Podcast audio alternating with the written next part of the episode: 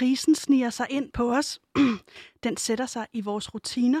Vi bliver mere tilbøjelige til at bestille pizza end at lave bulgursalat, og fosterstillingen prøver at overtage arbejdssituationen fra sengen i nattøj og med fedtet hår.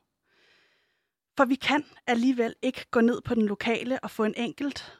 Øh, vi kan mærke det i vores humør og i vores følelser, som har fået flere nuancer i grå det seneste år, end vi har fået resten af vores liv. Det skal handle om sårbarhed, kriser og spiritualitet i dag, og det er i udråb. Øh, programmet, hvor vi hver dag har en gæst med en markant eller en interessant holdning i studiet, og i dag er det altså med dig, Emilie Hertz. Velkommen til. Tusind tak.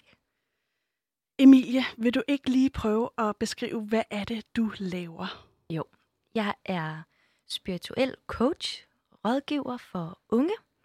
Så er jeg underviser på en uddannelse, jeg har sammen med min mor, der hedder den spirituelle ungdomsuddannelse, hvor at vi øhm, har hold øh, af unge inde, som vi underviser og rådgiver og guider til at blive en bedre, stærkere, mere selvkærlig udgave af sig selv.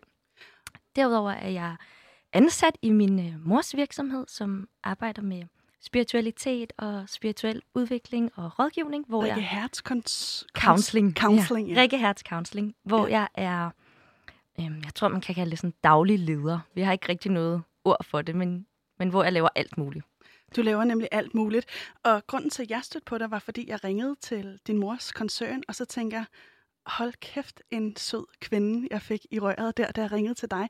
Og så tænker jeg også, at det lød sindssygt meget som Rikke, ja. der tog den. Fordi jeg har øh, stødt på Rikke i adskillige sammenhæng. Øh, jeg har både læst hendes bøger, ja. og jeg har hørt hendes podcast, hun laver. Og øh, jeg må godt nok sige, at hun er, hun er et idol for mig. Altså, hun har virkelig hjulpet mig igennem, uh, by the way, kriser. Fantastisk. Altså, hun er, er også helt særlig. Øhm, ja, så, så det var bare lige for at sige, hvordan jeg også er stødt på dig, Emilie. Og jeg kunne godt tænke mig lige at høre dig, hvordan, hvordan er det at være i en virksomhed sammen med din mor? Det må da kræve noget helt særligt. Jamen, det er så sjovt, du spørger, fordi det er også det, vi altid bliver mødt med. Mm. Men i virkeligheden er det for os det mest naturlige i hele verden.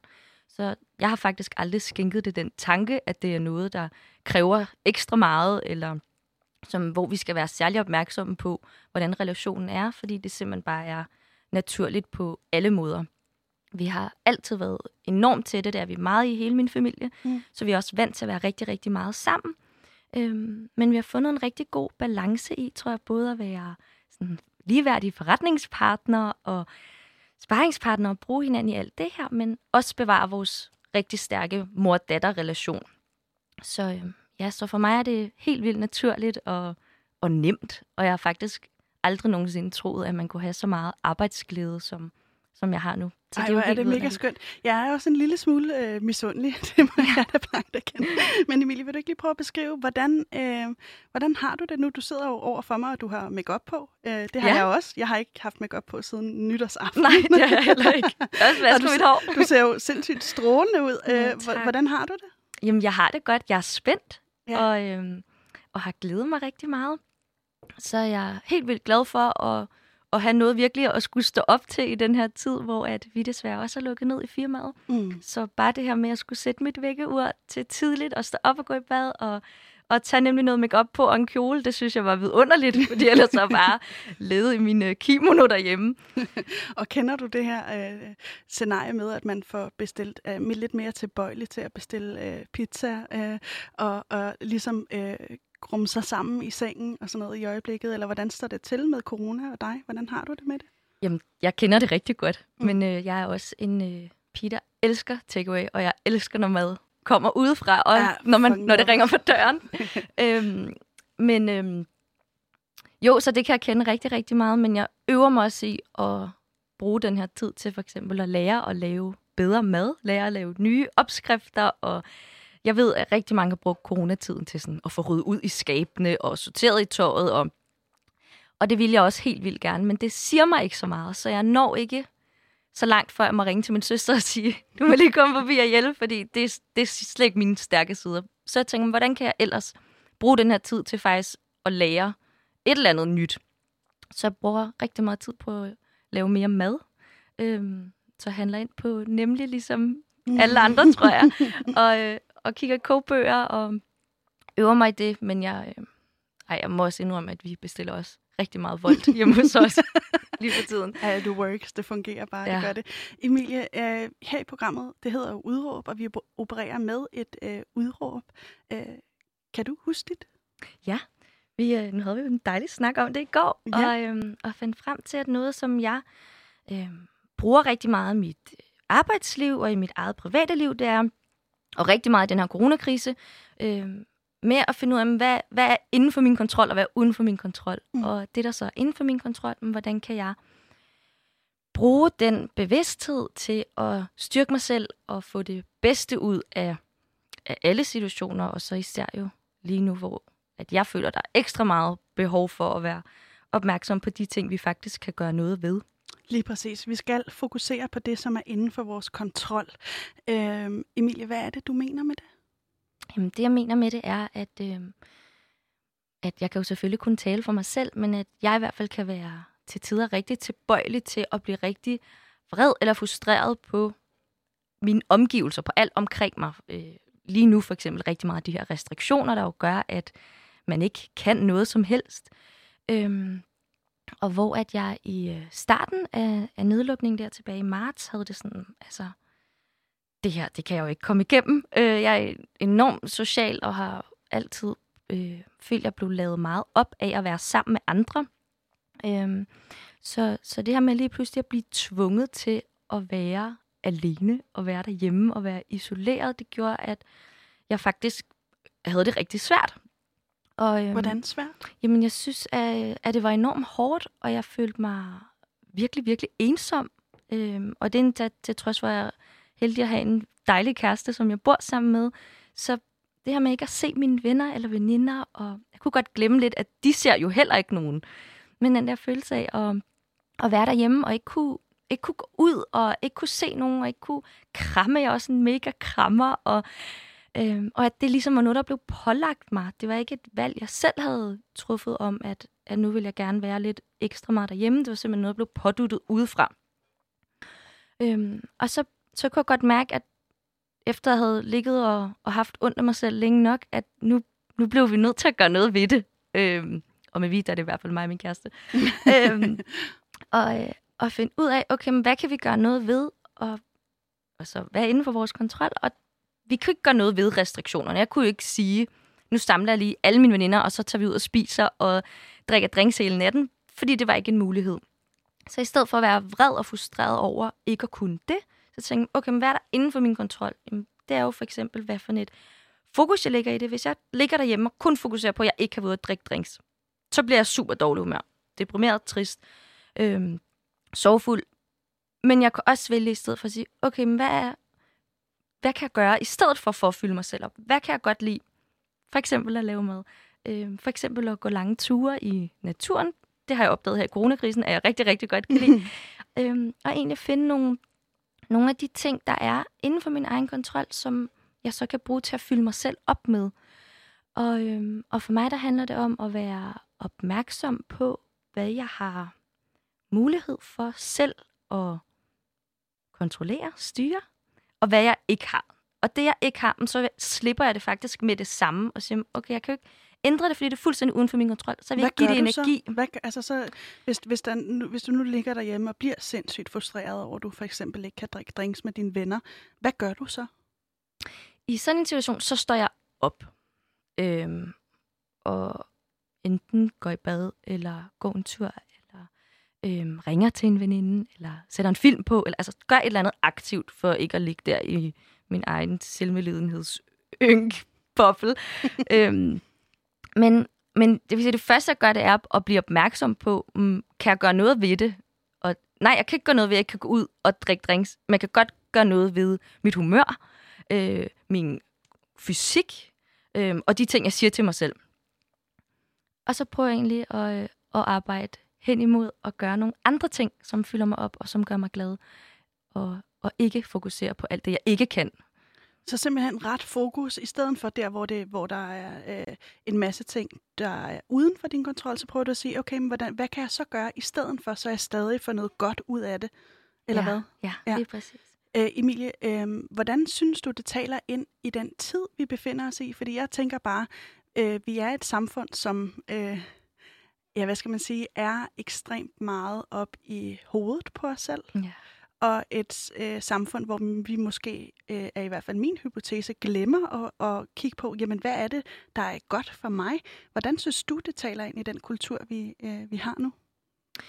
Øhm, jamen, jeg synes både, at øh, det, er, det er super relevant i forhold til, til tiden, øh, nu med hele det her coronanedlukning for anden gang. Øh, men jeg synes også, det er rigtig, rigtig relevant i forhold til det samfund, vi lever i, corona eller ej, med at, at være rigtig meget, måske på andres banehalvdel, og være øh, meget fokuseret på, hvad andre tænker, og hvad andre synes, og hvad andre gør, og at vi godt kan glemme at, at se indad og, øh, og fokusere på, jamen, hvad vi selv kan gøre for at være den forandring, vi gerne vil være. Mm. Så jeg synes, at det er, er relevant på alle områder at lære det her redskab med og, og simpelthen finde ud af, hvad der er inden for vores kontrol, og hvad der er uden for vores kontrol, og så vende det, vi gerne vil have, der skal vokse. Og at i, altså ud fra mig selv, der, der ved jeg, det virker bedst for mig, og det giver mig mest at være opfyldt og glad. Øhm, jeg kan også være sårbar og være ked af det, øhm, og synes, tingene er noget lort, men jeg ved også, at det, det giver mig ikke noget, og det støtter mig ikke i at være det alt for længe. Mm. Og øh, det her hænger jo på en eller anden måde også sammen med spiritualitet for dig. Øh, vil du ikke prøve at beskrive, hvordan det hænger sammen? Jo, altså øh, nu arbejder jeg jo med spiritualitet og med spirituel udvikling, men vi arbejder også ud fra det synspunkt, at øh, der er lige så mange forskellige måder at være spirituel på, som der er mennesker på, og der er ikke nogen rigtig eller forkert måde. Jeg tror, at rigtig mange kan have et syn på spiritualitet som værende sådan noget total hokus pokus med meditation i 20 timer. Man må kun spise, når det er fuldmåne, og røgelse og alt muligt. Øhm, og, og det er det egentlig ikke så meget for mig, der handler det om at, at være den reneste version af mig selv, være taknemmelig, være glad, være kærlig, give noget tilbage, og, og egentlig bare, eller bare, men altid være den bedste udgave af mig selv. Altså vide, hvornår spiller jeg mig selv stærk, og hvornår gør jeg ikke. Og det er blandt andet spiritualitet for mig. Jeg tror på, at når alt udspringer af kærlighed, så er det altid rigtigt. Så er øh, spiritualitet for dig kærlighed? Eller hvordan ja. skal jeg forstå det? Ja. ja, det er det. Altså kærlighed i alle former og afskygninger, fordi man kan se, at der er jo kærlighed til øh, ens relationer, der er, øh, altså det kan komme til udtryk på rigtig mange måder, kærlighed. Øhm, hvordan kommer det til udtryk for dig? Altså, du, Jamen, jeg du tror, at... i tale også en eller anden form for selvkærlighed, ikke? Jo, jeg tror på, at hvis at alt, hvad man beskæftiger sig med, alt, hvad man, alt, hvad man gør, alle de beslutninger, man træffer, øh, måden, man er i verden på, hvis det udspringer af ren kærlighed, så er det for mig den højeste spirituelle sted, du kan være. Øhm, og det er det er noget, jeg selv altså, både arbejder rigtig meget med hver dag, fordi at nogle gange ligger det heller ikke helt naturligt til mig, så kan jeg også blive mega irriteret over at få en p-bøde, eller at, øhm, at nogen, der kører for langsomt på motorvejen ude i overhældingsbanen, eller altså mm, et eller andet. Du kan godt blive reddet med af, af noget, som ikke udspringer fra kærlighed ja, på den måde. altså så, så bare lige for at sige, at jeg er heller ikke fuldstændig heldig øhm, for den måde, men at jeg ved også, at når jeg gør ting, som udspringer af ren kærlighed, og som egentlig ikke handler om mig, men, men om at gøre noget, der er godt for andre, eller noget, som jeg ved, der fylder mig selv op af, af kan man sige, årsager, der ikke er egoistiske, mm. øhm, eller ikke er overfladiske, eller sådan, ja. Så tror jeg på, at, at vi kan opnå alt det, vi drømmer om. Giver det mening? Ja, det tror jeg. Øh, men jeg bliver også nysgerrig på, hvordan du ligesom, fordi det lyder også på mig som om, at når du, øh, altså det du prøver at undgå, det er det der med at være i den situation, der er Altså når alle de der følelser, som også kan være ubehagelige, spontant opstår i en, for eksempel når man får en p-bøde eller øh, et mm. eller andet i den dur, ikke? Øh, så kan man blive irriteret, og man kan tænke, oh, fuck dig, p-vagt, ikke? Og ligesom øh, øh, ret en vrede ud mod et andet menneske, som jo i princippet bare gør sin job. Ja. Og som jeg hører dig fortælle om, om den måde, du oplever spiritualitet på, eller den måde, du går til det, så er det på en eller anden måde lige at hæve sig op over sine egne følelser og tænke sådan, nå okay, hvad er det egentlig for en situation, der står i, og hvad er kærligheden øh, og, og forbundetheden med det, eller hvad? Altså er det rigtigt? Ja, så jeg tror ikke, det er så meget det med at hæve sig op over mine egne følelser, fordi det er også følelser, men at mere være sådan, okay, jeg kunne godt øh, blive pissevred på både p-vagten og mig selv og samfundet og alt over at have fået den p-bøde, men jeg ved også, okay, hvis jeg går og dvæler helt vildt meget ved det, eller hvis jeg bruger al min gode energi en hel dag på at være vred over, at jeg skal betale 510 kroner for at parkere ulovligt, så kommer jeg ikke et særligt godt sted hen. Altså, det spiller ikke mig selv stærk. Mm. Så jeg bruger egentlig de her spirituelle løsninger, spirituelle redskaber, som blandt andet er, og, og alt kommer fra et kærligt sted til at sige, okay, jeg kan ikke gøre noget ved den p-bøde. Mm. Så jeg, jeg kan vælge øh, at give det helt vildt meget energi og gå og være pissesur over det hele dagen og skælde ud og være dårlig humør og være en dårlig udgave af mig selv. Jeg kan sige, okay, fik en p-bøde, det, betal den, kom videre. Mm.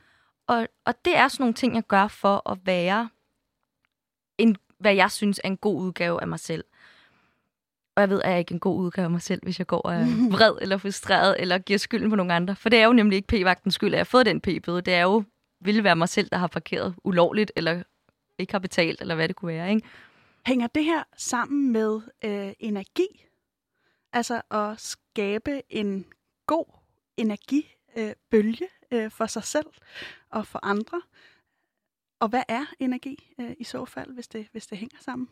Jamen, øh, det gør det i allerhøjeste grad. Mm. Og øh, jeg tror rigtig, rigtig meget på energier.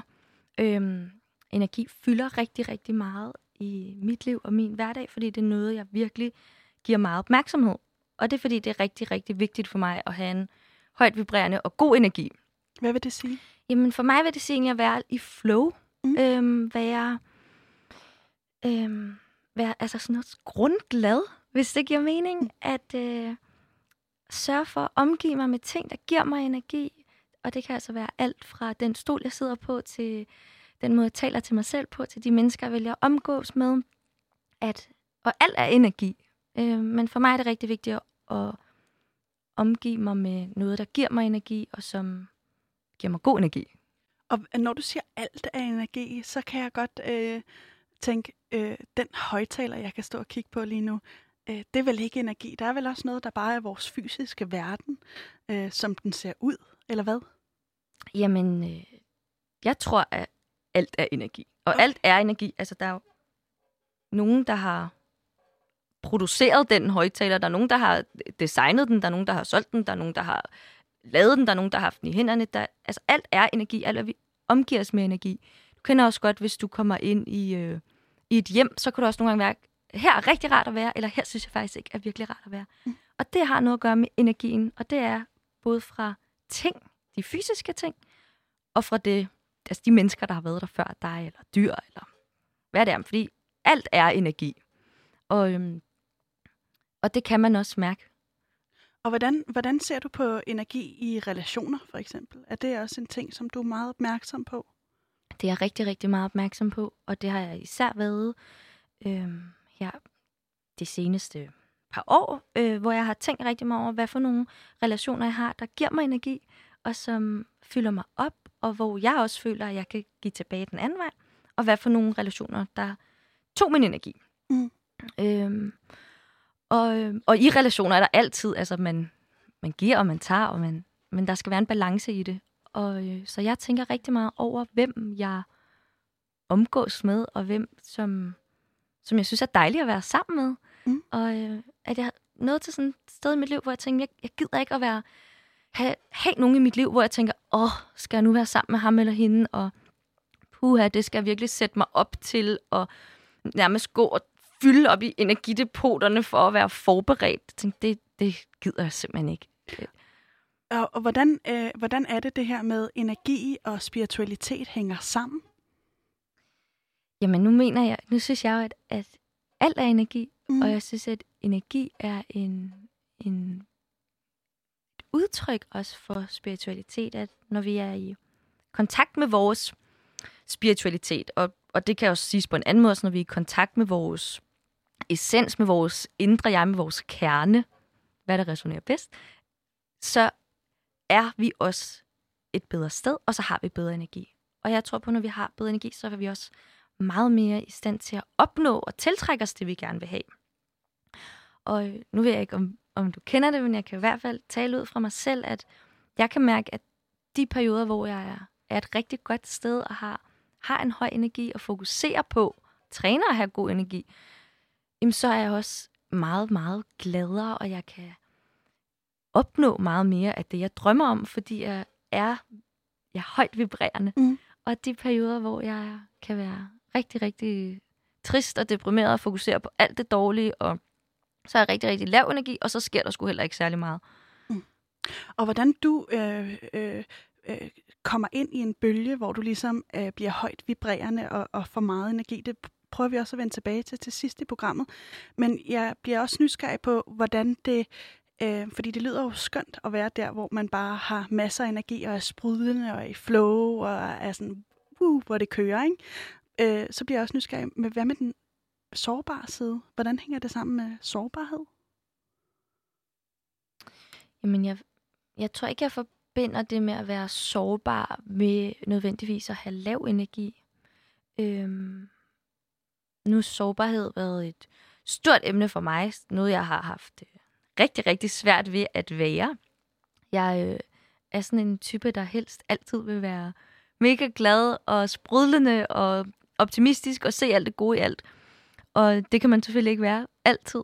Men jeg har øh, i, i min teenageår og også starten af min, mit voksenliv kæmpet rigtig meget med, at jeg prøvede at undgå at være sårbar. Og det var, fordi jeg forbandt det at være sårbar med at være svag. Og, øh, og når man var svag og, og sårbar, så var man også negativ og trist og deprimerende og havde dårlig energi og altså kørte derudad. Og øhm, så arbejdede rigtig meget med at skulle finde ud af, okay, det er jo faktisk slet ikke sandt. Det er jo ikke, altså det at være sårbar er jo ikke ens betydning med at være svag. Og det at være de ting er heller ikke ens betydning med, at man så er negativ og, og nederen at være sammen med.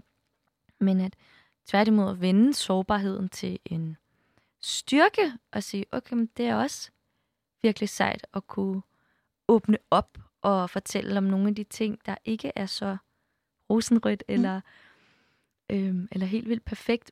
Også fordi det vil vende tilbage til det, du talte om tidligere med kernen i sig selv. Altså man bliver på en eller anden måde mere komplet, eller hvad, hvis man også tør, tør at stå ved den sårbarhed, som man oplever? Helt sikkert. Helt sikkert. Og jeg tror også på, at vi bliver nødt til så som mennesker og individer være i stand til at rumme hele følelsespaletten. Fordi ellers så, så kan vi jo aldrig være det ene eller det andet. Så bliver vi amputeret. Ja, fuldstændig. Det er et godt udtryk. Øh, Emilie, ja, ja, fordi der er en situation, hvor, hvor øh, du, øh, som du også beskriver nu, ændrer din, din oplevelse af sårbarhed, hvor du tidligere har set det som et udtryk for at være svag, til et udtryk øh, for, for at være øh, autentisk. Er det forkert øh, Nej, tolket? det er perfekt. Øhm, Hvornår, øh, hvornår sker der det skifte for dig? Der sker helt klart et skifte for mig, da jeg i ja, efter gymnasiet øh, begyndte på en coachuddannelse. Øh, det var faktisk slet ikke planlagt, eller noget, jeg havde gået drømt om overhovedet, at jeg skulle være coach, eller jeg skulle tage sådan et forløb. Det var noget, der lige faldt ned i turbanden, og så gik jeg med det. Hvordan faldt det lige ned i turbanden? Jamen, det gjorde det ved, at jeg... Øh, jeg er blevet færdig som student og vidste overhovedet ikke, hvad jeg ville. Og jeg synes, at alle omkring mig, de tog på jordomrejser eller tog supplerende fag og alt muligt på for at gøre sig klar til at komme ind på drømmestudiet. Og jeg havde ikke noget drømmestudie, og jeg havde bestemt heller ikke nogen drømmekarakterer, som kunne gøre sådan noget muligt for mig overhovedet. Hvordan så du så på din fremtid? Jamen, jeg tror, jeg har altid været sådan rimelig optimistisk, og jeg har heller ikke tænkt så langt frem. Øh, sådan, på den måde tror jeg, jeg levede meget i nuet, men kunne også være sådan lidt naiv. Øh, så tænkte jeg, jeg finder ud af det. Og mm. jeg gik hele min gymnasietid og tænkte, jeg skal ikke koncentrere mig om skolen. Jeg behøver ikke at få særlig gode karakterer, fordi jeg skal bare ind og læse på kosmetologskolen, og så skal jeg være sådan en, der laver sit eget firma, ligesom Ole Henriksen, tænker jeg. Mm. Det er sådan en, der laver sådan noget luksusudpleje. Spændende, mand. Ja, indtil at komme ud af gymnasiet, tænkte hvorfor vil jeg egentlig nogensinde det? Det siger mig jo ikke rigtig noget. Jeg synes, det er super lækkert at putte i ansigtet, men sådan noget med ingredienser og alt muligt, det siger mig ingenting. Og så stod jeg lidt der og var sådan, hm, nå, altså, hvad skal jeg så? Og så øh, på det tidspunkt arbejdede jeg i en, øh, en butik, som solgte sportstøj og sådan noget. Og så var jeg bare der og jeg tog det lidt, som det kom. Så fik jeg et andet job, og så var jeg lidt der. Og, og nu, så, du, nu du i tale sætter det der med, at dine venner også øh, lige tog på jordomrejser og tog supplerende kurser og var ved at lægge brostenene til det liv, de var i gang med at bygge op. Hvad gjorde det så ved dig at, at have lidt et, et job i en sportsbutik, og så øh, lidt et job også som pigoline, ikke så? Jo, det fik jeg nemlig bagefter. Jamen lige i starten, øh, der tænkte jeg ikke så meget over det, tror jeg. Jeg, jeg havde ikke rigtig den der drøm om at, at rejse jorden rundt og totalt afhængig af min familie, og synes, det var vildt hårdt, hvis jeg skulle, øh, skulle forlade dem. Så det, det sagde mig ikke så meget. Øhm, men jeg kunne godt mærke, at da alle begyndte at starte på studier, og ligesom i hvert fald begyndte at få lidt en retning, det kan godt være, at de ikke lige vidste, hvad de skulle bruge det til, men så var de i hvert fald i gang med noget, at jeg følte mig lidt ikke sådan udenfor og tænkte, hvad, hvad skal jeg? Mm. Øhm, og det kom især også af, at jeg jeg var faktisk indtil for et år siden, tror jeg, altid blevet spurgt, hvornår skulle du så i gang med at studere, Emilie? Mm. Og sådan, det skal jeg ikke. Jeg har altid vidst, at, at det er slet ikke den vej, jeg skulle gå. For jeg lærer ikke særlig godt af at sidde på sådan en skolebænk, og der er rigtig meget, der ikke siger mig noget. Og hvis det ikke siger mig noget, så sætter det sig ikke fast, og så lærer jeg det ikke. Så jeg vidste godt, at jeg skal mere ud og lave noget i praktik. Altså det er sådan, jeg lærer bedst, og det er også den måde, jeg bedst kan finde ud af, hvad jeg synes er sjovt, og hvad synes jeg er givende, og hvor hvor vil jeg gerne hen? Men det finder du øh, altså ud af i den periode, eller du kommer i hvert fald i en eller anden form for krise, da du er, arbejder lidt på må og få. Vil du ikke lige prøve at beskrive, hvordan var det sådan, øh, lige dagene op til, at du starter på din coachuddannelse?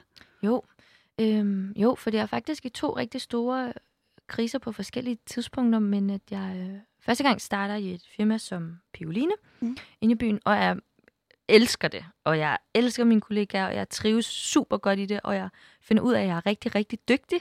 Så jeg, øh, jeg, altså, jeg bliver rost rigtig meget, og altså, nu er jeg lige rigtig, rigtig dygtig. Jeg skulle skifte skraldespand og gøre klar til frokost og sådan noget. Men jeg var virkelig... Det kan man, det kan man virkelig godt være god til. Jamen, og det var jeg virkelig god ja. til. Og jeg var super vældig, og jeg elskede at være der. Jeg elskede mit arbejde.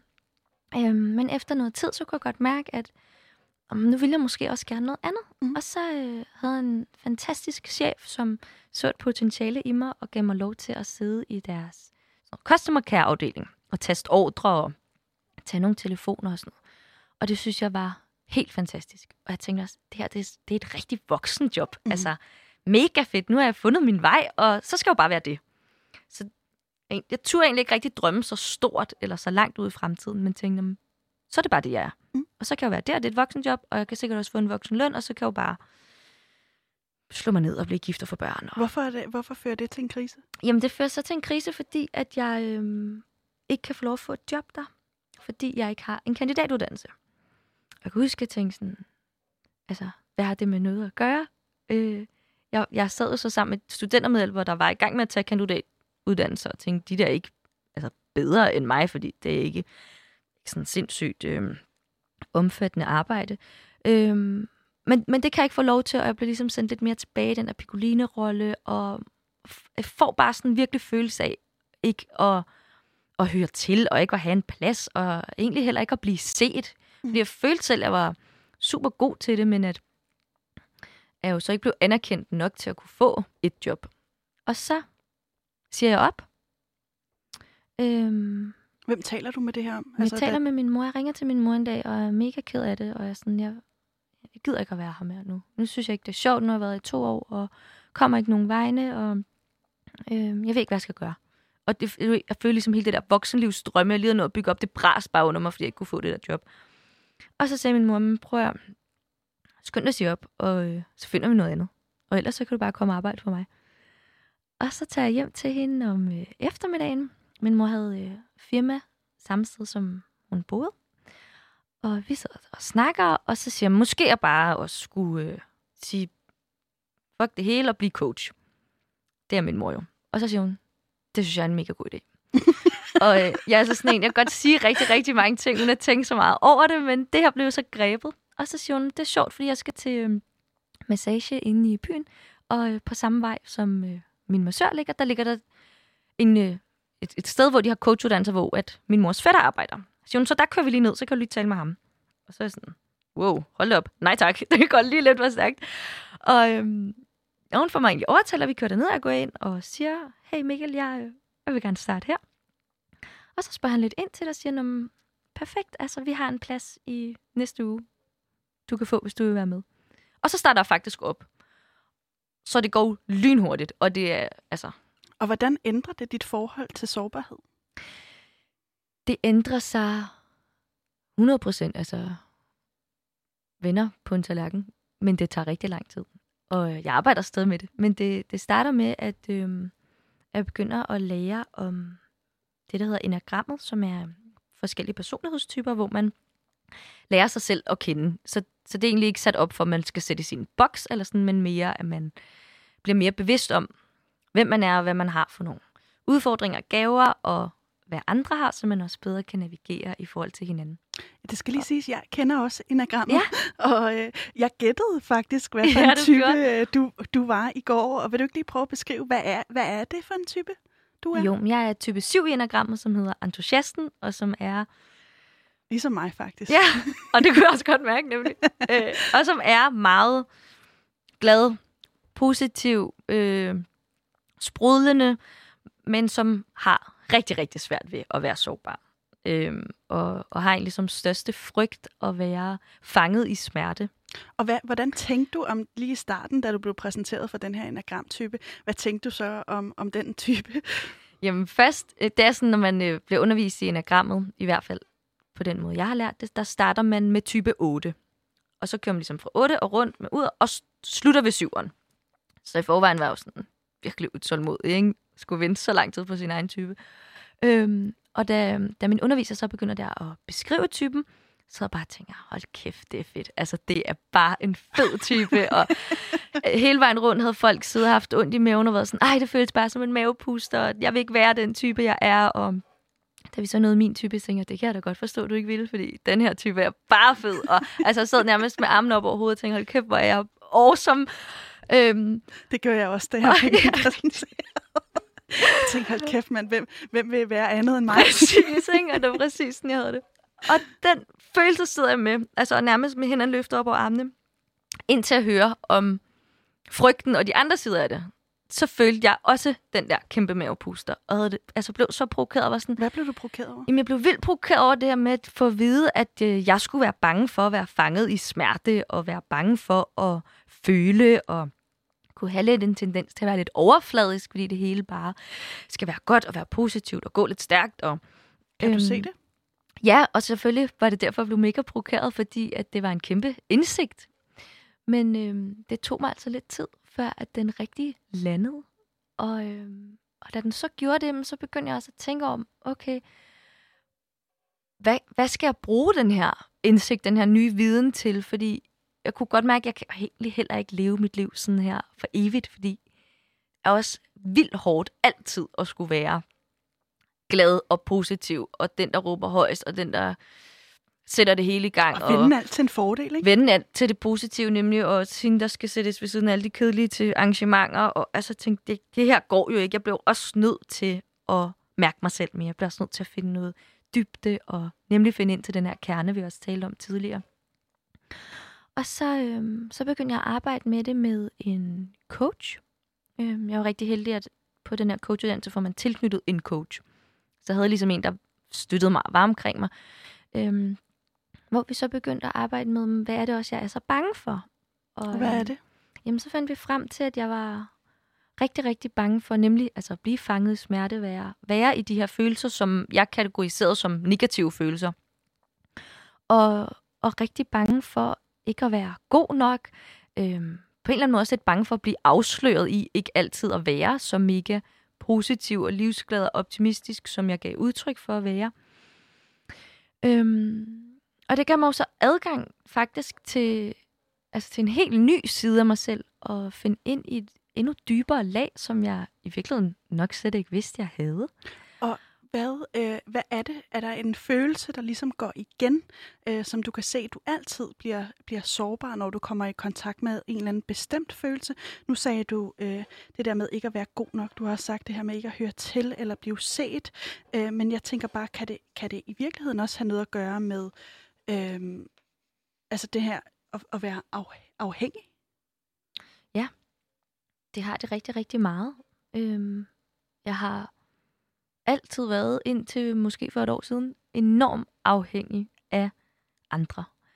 Og både i den forstand af, af deres nærvær, øh, som jeg også sagde tidligere, der var hårdt for mig i den her coronakrise, var ikke at kunne være sammen med mine venner og veninder, fordi det var dem, der fyldte mig op. Det var også et kæmpe ansvar at lægge over på mine relationer, at de skal gøre mig glad ved at være sammen med mig.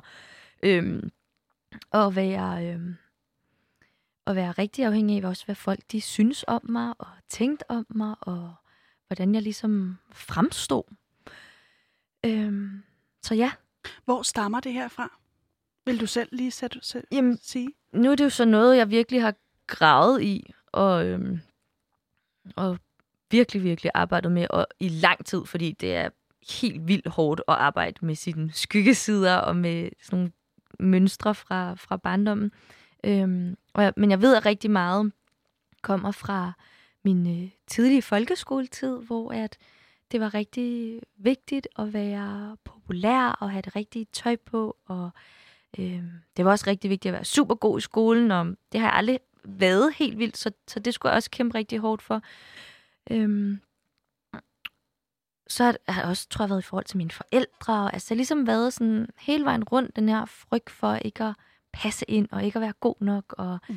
skulle, øh, skulle leve op til noget. Som vi jo alle sammen har i en eller anden grad, ikke? Men jeg bliver mega nysgerrig på, øh, øh, i din folkeskole, hvad var det for et, et hierarki? Hvad var det for en klasse, du var i? Altså, og hvor var du placeret i det? Jamen, øh, vi havde en, øh, en dejlig klasse, synes jeg egentlig. Altså, jeg synes, alle var mega søde.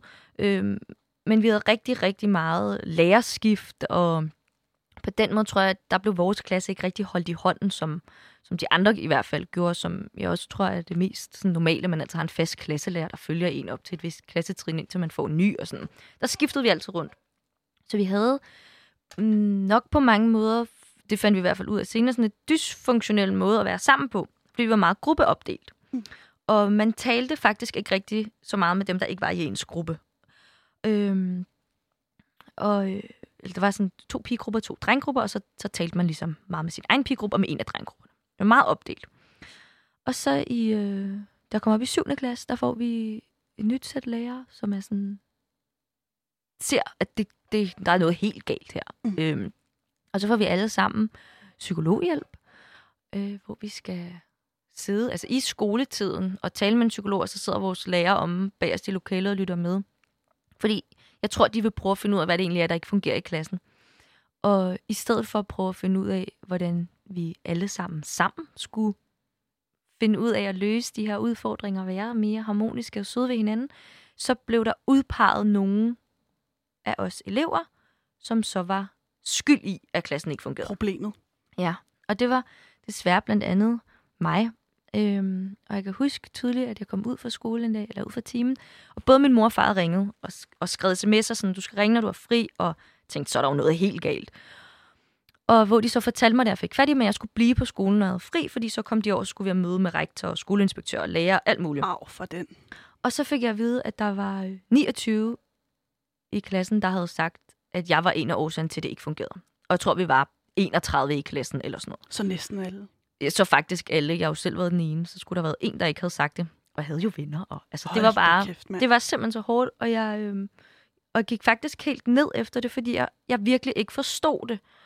Og jeg prøvede sådan at se indad, og jeg og vidste, få øje på noget? Jamen, jeg vidste godt, at vi ikke øh, altså, var helt vildt søde ved hinanden, og der var jo også nogen, jeg ikke gad at lege med og være sammen med og sådan noget, men jeg tror aldrig, jeg følte, at jeg havde sådan en dominerende rolle i det. Mm. Så det var helt vildt hårdt og gjorde også, at jeg måtte skifte skole, og ja, faktisk vendte alt det ryggen, og, og skyndte mig at putte det ned i en kasse og smide ind under sengen, aktiveret, og aldrig tog det frem igen. Og tænkte, det skal jeg bare glemme, og det skal jeg, øh, det skal jeg slet ikke være omkring længere. Fordi og det... hvem talte du med det her omkring? Fordi det lyder jo det lyder, det, det lyder som en meget stor oplevelse for en ung øh, ung kvinde, som jeg har været, og som du også har været. Ikke? Altså, jeg kan virkelig jo. sætte mig ind i, at det må have reddet tæppet lidt væk under dig. Jamen, ja. Sådan som jeg husker det nu, som jeg lige sagde før, var det noget at skynde mig på det, smide ind i kassen under sengen for at fortrænge lidt. Så jeg arbejder meget med det, men jeg kan ikke huske det hele. Ja. Jeg ved, at jeg har talt lidt med mine forældre om det, men jeg, men jeg tror ikke, jeg har talt helt vildt meget om det.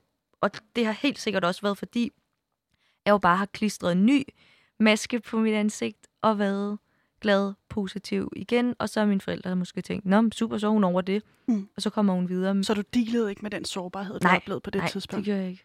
Og øh, jeg bliver også virkelig nysgerrig på, øh, hvornår du er sårbar henne nu. Altså, hvor, hvor, hvor, hvordan kommer sårbarhed til udtryk øh, nu? Mm. Jeg synes, jeg er rigtig meget sårbar tit. Øhm, men jeg tror også, det er, fordi jeg forbinder det med nogle flere ting nu, end jeg har gjort før. At altså, sårbar for mig kan også bare være følsom, altså måske være ekstra meget i kontakt med mine følelser, men mærke mig selv bedre. Øhm, jeg føler egentlig nu, at, at sårbarhed er en lige så stor del af mig, som at være glad og hente den positive. Øhm, og det altså fordi, jeg har opdaget, at jeg bliver nødt til netop at kunne rumme hele følelsespaletten, for nogensinde at kunne føle noget af det. Så du det prøver at acceptere det, eller hvad? Altså, når jeg, du er jeg sårbar? Jeg accepterer det. Ja. Øhm, hvad, når du siger øver... acceptere det? Altså... Jamen, det er ikke noget, jeg prøver på nu, det er noget, jeg gør. Okay. Og så, så måden, jeg gør det på, er for eksempel, at jeg bliver bedre til at talesætte det. Mm. Altså sætte ord på. Kan du sætte ord på det nu? Hvad, øhm, hvad gør dig sårbar? Jeg kan ikke altid sætte ord på, hvad det er, der sker inde i mig. Øh, eller hvad det præcis er, der gør, at jeg bliver særligt sårbar. Men jeg er blevet rigtig god til at sætte ord på, når det sker. Mm. Og så siger jeg det til min kæreste, eller min søskende, eller min veninde, og min mor, øh, når det er. Og så kan vi nogle gange tale lidt om, når er der noget særligt, der er sket, eller men egentlig også nogle gange bare acceptere, at der er nogle tidspunkter, hvor jeg er måske særligt sensitiv, særligt følsom, og bare har brug for et kram mere, end at skulle sidde og pille sig i navlen og tænke over, hvad det er, der er galt. Kommer din sårbarhed til udtryk? Øhm, nu snakkede vi, og det gjorde vi også i går, om det her med at være en del af ens mors firma, som ligesom har et, et brand. Øhm, kan der være en sårbarhed forbundet med det, når du nu er bange for at, eller sådan en af de ting, der ligesom øh, trigger din sårbarhed, det er øh, følelsen af på en eller anden måde at stå i skyggen, øh, skyggen af øh, tidligere øh, øh, dine veninder i folkeskolen, og ellers også øh, øh, altså søge anerkendelse øh, andre steder og sammenligne dig med folk på din egen alder, der har gang i alt muligt. Er der en sårbarhed forbundet med det? Øhm, altså for lige at svare på det første, du spørger om i forhold til at, at arbejde med min mor, mm. så er der øhm, jo nok en, altså hvis man kalder det en sårbarhed, men med nogle dybere følelser omkring at skulle stå i mit eget lys og ikke i min mors skygge. Mm. Og øhm, nu har vi arbejdet sammen i, i snart fire år, tror jeg. Og i starten synes jeg, det var helt vildt hårdt. Øhm, først og fremmest skulle jeg høre fra udefra hele tiden. Først det der, hvornår skal du så begynde at studere, og næst, sådan, hvornår skal du have dig et rigtigt arbejde. Mm. Fordi jeg tror, at rigtig mange havde den opfattelse af, at jeg var bare ansat i min mors firma, fordi jeg ikke havde noget andet at lave. Og at øh, der måske ikke lige var nogen, der tænkte, at jeg faktisk var ansat der, fordi jeg var super dygtig og kompetent og kunne løse de opgaver, som hun havde brug for. Mm. Øhm, så det synes jeg, der var en stor at jeg, altså, sårbarhed forbundet med, fordi jeg følte, at jeg skulle bevise over for folk, øhm, at, du er god nok. at jeg var god nok. Og øhm, jeg har også fundet ud af senere, når i virkeligheden handlede det ikke så meget om, at jeg skulle bevise det over for andre, men jeg skulle bevise det over for mig selv, fordi jeg inden i mig selv også talte mig selv lidt ned, og altid følte, at, at jeg skulle leve op til hende. Og jeg tror, at jeg synes, at min mor er altså på det mest fantastiske menneske i verden. Og jeg det forstår jeg godt. helt sikker på, at der er mange, der har det sådan med deres egen mor, men jeg synes virkelig, hun er så særlig og så inspirerende og så dygtig en formidler mm. og vis og er det et pres? autentisk. Og, jamen, det, det synes jeg, det var i starten. Altså, ja. at jeg følte, jeg skulle leve op til det, og at jeg tror også, fordi jeg ville så gerne op på samme niveau. Mm. Og så kunne jeg godt glemme lidt nogle gange, at jeg også kun er halv så gammel. Og, og du er dig. Og jeg er mig. Øhm, og jeg nemlig især glemme det med, at jeg er mig, så jeg har skulle finde min egen identitet og min egen stemme mm. i at være, kan man sige, under hendes paraply. Fordi det vil jeg altid være. Fordi jeg håber, vi skal arbejde sammen altid. Men Nå, fordi at firmaet jo også hedder hendes navn, og, og at min mor har et, et navn, som rigtig mange kender. Og jeg ved i hvert fald, at dem, der interesserer sig for det spirituelle, de oftest ved, hvem hun er. Mm. Øhm, så det her med at gå fra at være Rikkes datter og til at være Emilie er, er stadigvæk noget, jeg, jeg arbejder med, men nu har jeg fundet, at det er mere i forhold til ind i mig selv, og ikke så meget, hvad der kommer udefra. Mm. En, en anden ting, jeg også bliver virkelig nysgerrig på, når vi står her og taler, det er, at øh, jeg kan sagtens følge dig, det her med, at du gerne vil, vil stå stærkt i dig selv som dig, og ikke stå i skyggen for nogen. Noget, der har påvirket mit liv rigtig meget, øh, og min sårbarhed, øh, det er min relation til min far, som jeg indimellem mm. kan have svært ved at øh, i hvert fald absorbere den anerkendelse, han giver mig. Øh, jeg har ligesom følt, at den manglede, og jeg har hørt dig nævne nu din mor og din søster og dine venner som nogen, du er afhængig af. Hvor, øh, hvordan har du det med din far? Jeg har det rigtig, rigtig godt med min far. Jeg, øh, jeg elsker min far. Jeg har altid været fars pige, mm. siden jeg var helt lille, der var det meget sådan, min mor og lillebror og mig og min far. Og, og altid været enormt tæt knyttet til min far. Vi har en, en ret særlig relation, men vi har en anden relation, end mig og min mor har. Øh, og vi har også vi har haft det udfordrende nogle gange, altså haft svært ved, tror jeg, at forstå hinanden og acceptere hinanden. Og, øh, det, jeg tror, det startede rigtig meget, da mine forældre blev skilt. Det gjorde de, der var, jeg gik i 3. klasse eller sådan noget. Jeg ved ikke helt, hvor gammel man er. 8 år måske. Mm. Øhm, og det var helt vildt svært for mig, fordi at selvom min mor og far været sammen, så følte jeg, at jeg var kvinden i min fars liv. Og da de så bliver skilt, så kommer min far ud og får nye kærester. Mm. Og øh, er gift i dag øh, med en ny kvinde. Og altså, det var helt vildt svært for mig at finde mig til rette i, tror jeg, bare at være datter. Ja.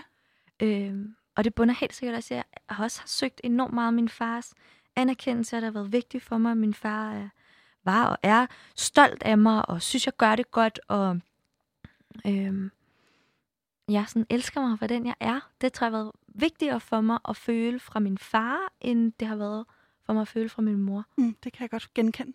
Og tror du, at det også hænger sammen med, altså grunden, eller jeg tænker, at det også udspringer af, at man i hvert fald ikke er på bølgelængde, øhm, når, når man snakker anerkendelse, måske med sin far, for, i mit tilfælde, og jeg læser det også lidt som om, at du har det en lille smule på samme måde, uden at lægge ord i din mund, men jeg, bliver, øh, jeg tænker bare, kan det, tror du, det hænger sammen, det her med at at du gerne vil stå stærkt i dig selv og sådan noget, fordi du har manglet en eller anden form for øhm, anerkendelse, som du i hvert fald har kunne forstå for din far? Jeg tror i hvert fald, jeg har haft nogle forventninger, øh, måske også, altså uden jeg egentlig har sat ord på dem for mig selv, men til min far, mm. og til hvordan han skulle anerkende mig. Mm. Og jeg tror, at så snart man har forventninger til andre mennesker på den måde, så vil man altid blive skuffet, fordi der, der er grænser for, hvad vi skal forvente, at andre skal indfri hos os. Fordi i virkeligheden har det jo handlet om, at jeg skulle lære at anerkende mig selv og være stolt af mig selv. Men så egentlig sådan projekteret det over på min far og sagt, så er det også en del af hans ansvar at fylde mig op på det punkt. Mm. Et ansvar, som du måske har lagt også hos din øh, mor og hos dine venner og sådan noget, fordi så kan de måske også øh, hjælpe dig med at fylde det hul ud, som du har manglet. Ja.